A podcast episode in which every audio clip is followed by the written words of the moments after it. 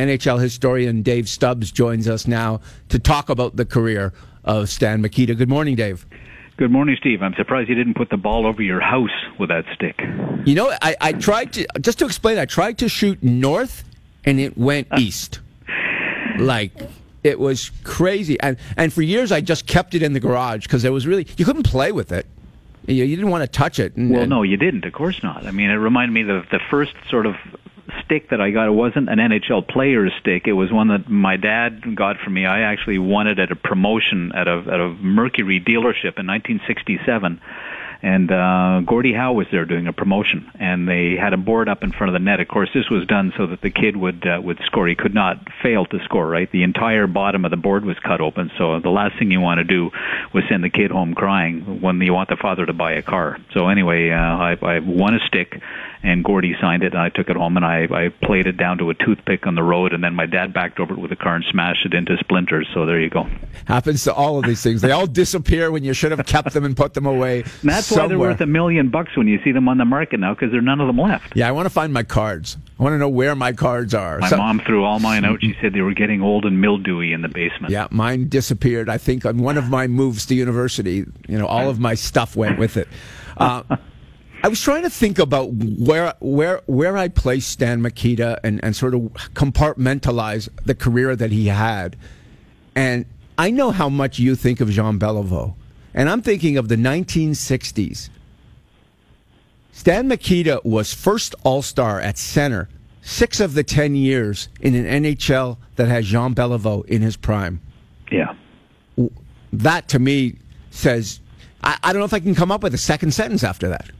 You're right, Steve. I mean, this is the guy who won the the Ross, the Hart, and the Lady Byng um, in consecutive years. The first time ever anyone had ever won those three trophies. And this is a guy who reinvented himself. That's the thing that most impresses me about Stan Mikita, is the fact that he went from being a quasi goon. I mean, like a, a lot of them were, were sort of chippy penalties, but I mean, he spent a, it was he spent 154 or less minutes in the penalty box in 64-65, and two years later he spends 12 minutes in, and he's winning the Lady Byng Trophy for the first of two years. So, like, I mean, it's ridiculous. I mean, the fact that uh, the story that that I like is that his his daughter Meg uh, was watching TV one day, and I, I was hope I was hoping you would tell this one. Yeah, I mean she's watching television, and she says, "Daddy, I see Kenny Wharram and Bobby Hull and all these guys out on the ice, and I see you sitting by yourself in the bench. Like, why are you doing that?"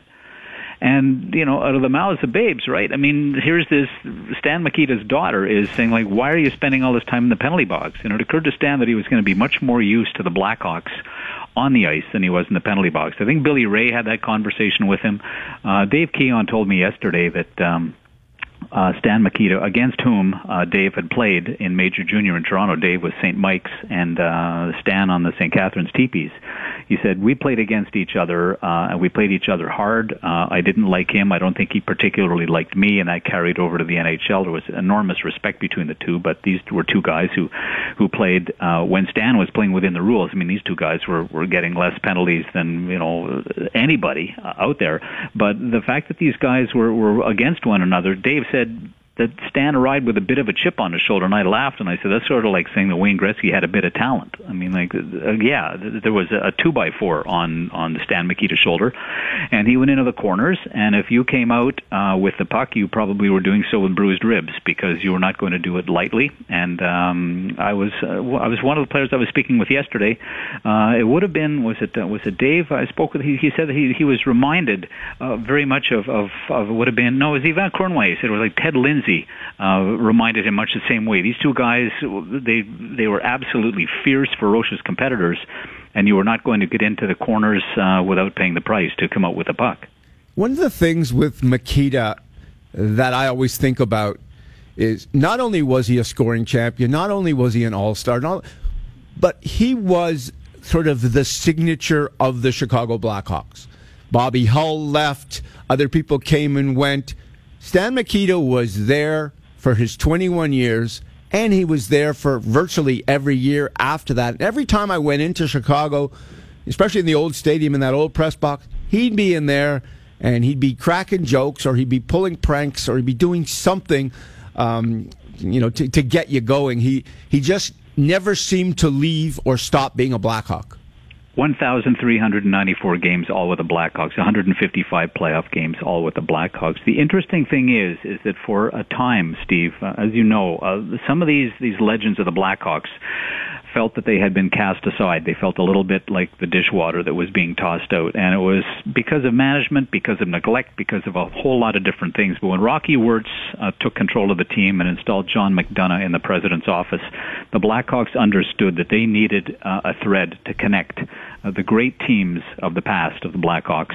Uh, and, and let's face it, uh, Glenn Hall and Bobby Hull and Stan Mikita brought these guys out of the NHL uh, wasteland, if you will. It was 1938 that they had won the Stanley Cup, and they didn't win again until 1961 with those three guys basically quarterbacking what was going on when Rocky Wirtz took control of the team and McDonough came in, uh, the first thing that McDonough did, arriving from the Cubs, he said, "We've got to be embracing these legends," and they opened their arms and they brought these guys back in.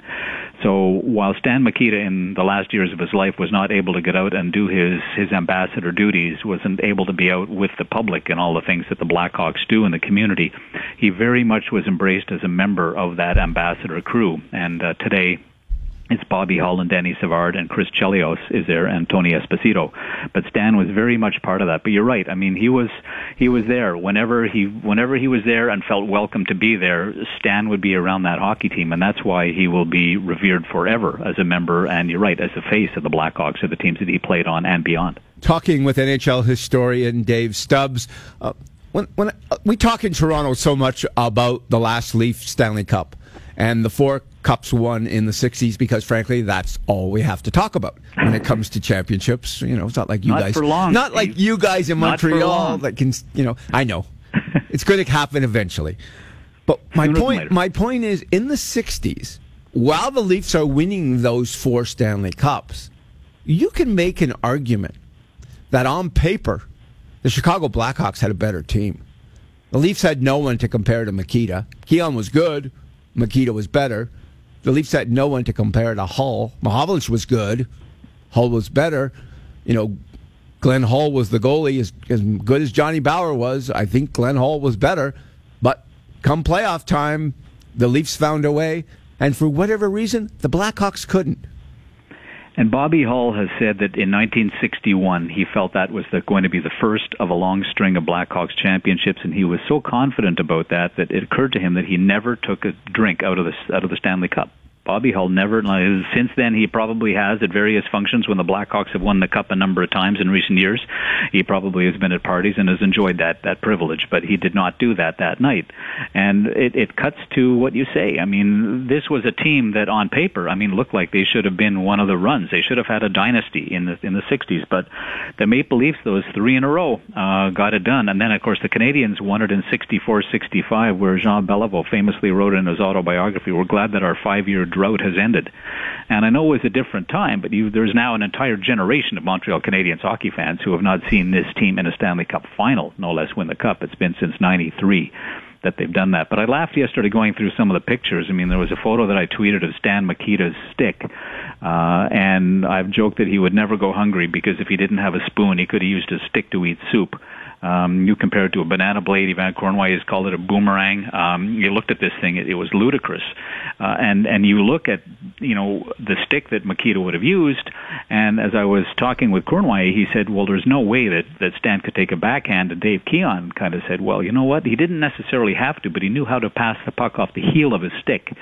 And you imagine having that kind of dexterity at at speed uh, in an in an NHL where you're playing the same teams 14 times a year and there are some very bitter rivalries that are formed, and guys basically want to take your head off. And Mikita was passing the puck not off the blade of a stick, but off the heel of a stick, and being a playmaker. So, uh, amazing, amazing stories that these guys are telling and remembering about Stan. I mean, he truly was one of the originals, and uh, you know what he brought to the game, and then what he brought to the community of Chicago and beyond. Past that, I mean, as as a revered member of this of this organization, has been very, very special to hear from some of his uh, former uh, teammates and opponents the last day. So trying to be as objective as possible. I think I think we put Gretzky and Lemieux right at the top of NHL centers, uh, the best we've ever seen, and then you get into Beliveau and Crosby, uh, and right after that, I, I think we're talking. That's where Mikita comes in. I think you're right, and it was funny. I think Butch Goring had a tweet. Was it yesterday or maybe this morning? He, he talked about him and he said, "I learned so much about the position of center from this guy." He said, "I don't think I won one single draw from him ever." And um, yeah, again, you just even look at you look at the technology, Steve, right, of how the game has changed, how how sticks and and and how the, the temperances of sticks have changed. These guys were using these big, heavy slabs of lumber. I mean, they were basically trees with with the bark shaved off them.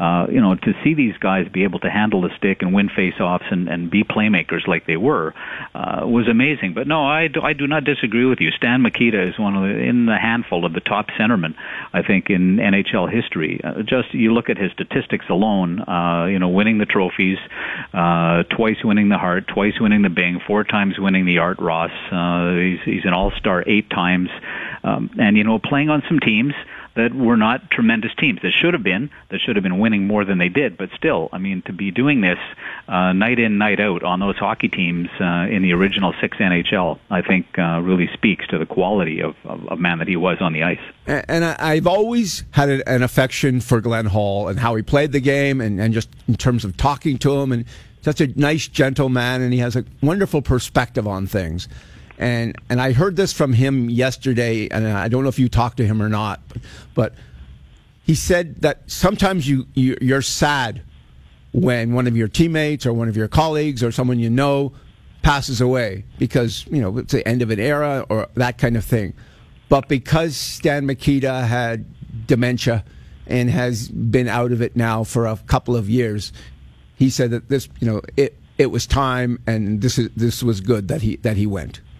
I think that's true. Bobby Hull said the same thing last night. I saw a little uh, video clip of Bobby last night, and he said uh, as well that um, you know, as, as difficult as it is to lose a friend and a teammate and, and really a, a blood brother, uh, what you are what you are losing is is also compensated for a little in that uh, his wife and family, grandchildren, kids can kind of now pick up and move on with their lives because uh, Stan's wife Jill, uh, Glenn, by the way, was the best man at uh, the wedding, and I tweeted a picture last night that. Uh, uh, Glenn's son sent to me out of Glenn's personal collection. Mike Ditka was in the wedding party, and you see him on the left. It's just a tremendous photograph.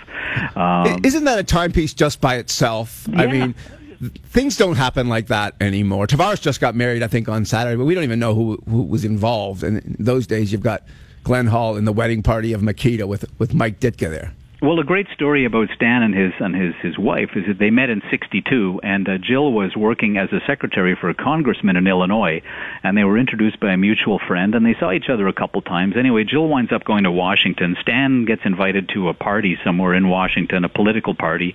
He decides he's going to. He's she's kind of dropped a hint that she likes a certain cut of diamonds, so Stan picks up on it, goes out and buys a ring, guesses her ring size, gets it right, goes to this party in Washington, and they're sitting around and waiting, and it's just a typical political party. It goes until three o'clock in the morning. Stan finally gets up and uh, he's he's tired. He wants to go back to his hotel. He basically puts the ring on the table, says to Jill, "Here you go. Here's the ring. You want to get married? Here you go. If not, I'm leaving. I'm going back to the hotel."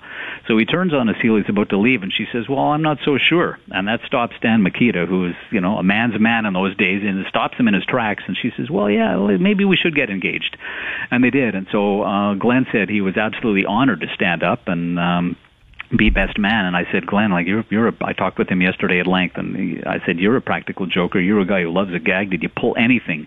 And it was almost ruefully that he said, no, you know what, I didn't. He said in those days, but now he's thinking, and, and I know that Glenn Hall's wheels are still turning this morning, trying to think of the prank that those guys could have played on Stan Mikita. I'm sure it would have involved curved hockey sticks and equipment and and jock straps filled with Absorbine Junior, and God knows what else they would have done. But I'm sure they would have had a great time on the wedding night. Dave, thanks so much for this today. Really appreciate it. My pleasure, Steve. Take care. That's Dave Stubbs talking about Stan Mikita. If you never got a chance to see him play, then I feel sorry for you today.